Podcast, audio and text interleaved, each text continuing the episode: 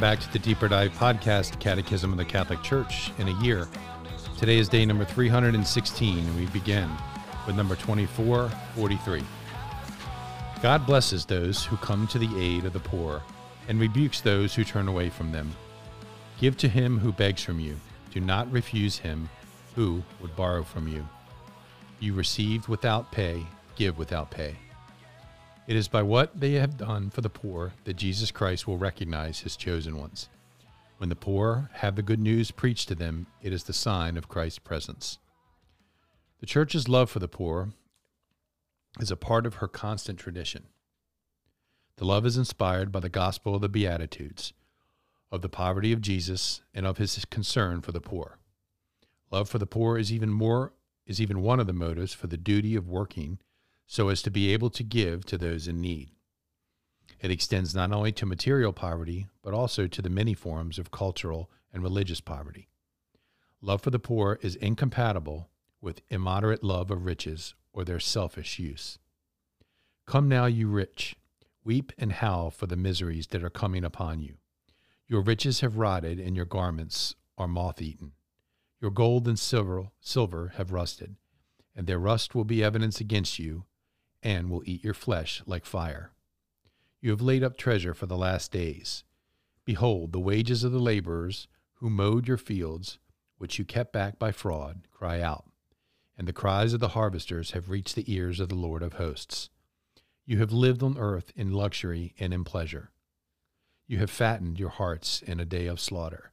You have condemned, you have killed the righteous man. He does not resist you.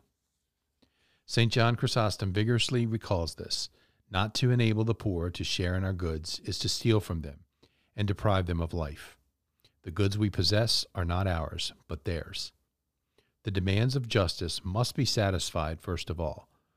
That which is already due in justice is not to be offered as a gift of charity.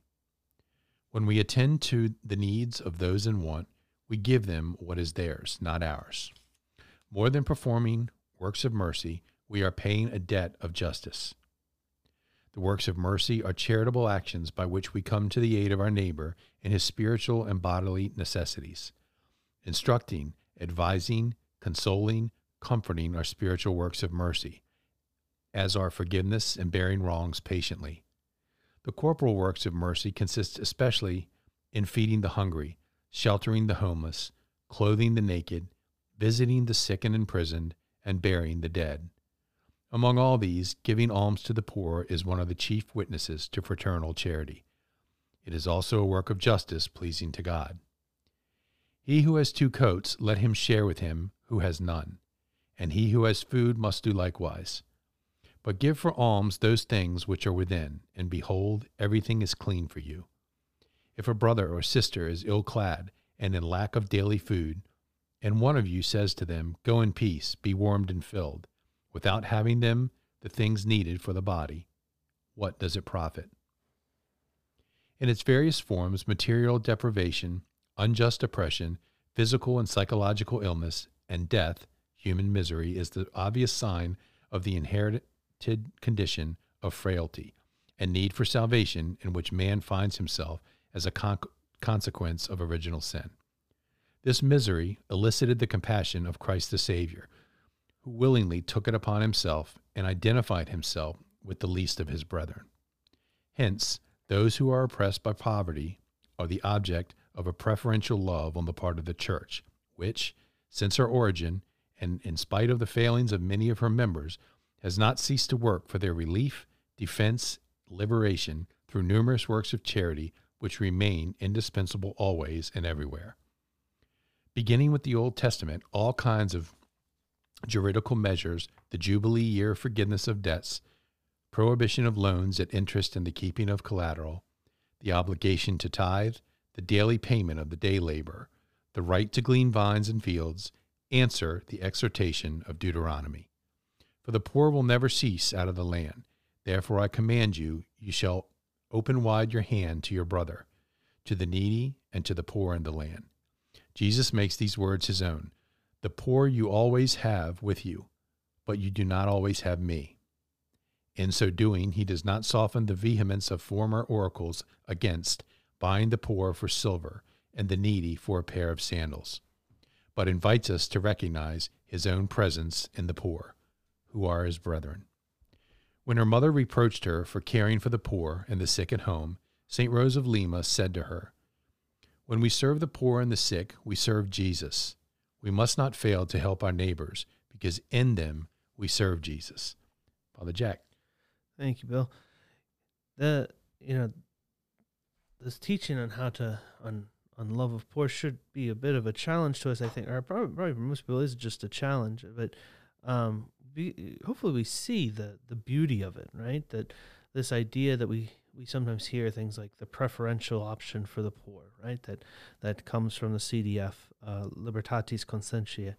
Um, that it's it's kind of a, a a beautiful remembrance to us that that in serving the poor and, uh, and having a love of uh, a desire for for their good who who do not have the means to help themselves it is an, it is a uh, way in which we are humbled it is a way in which we are uh, you know to come out of ourselves and do the right do the good do the charitable thing um, so and we see that it is something that comes throughout the history of God's revelation, both Old and New Testament. That um, not to say that we work to eradicate poverty, right? The the kind of silly statistics that say things like, oh, for a billion dollars we could, uh, or whatever it is, ten billion dollars we could eradicate poverty throughout the world. That's it's not really true, right? um, we know that you know how many times we've we've seen you know you know whether it's in small ways or large that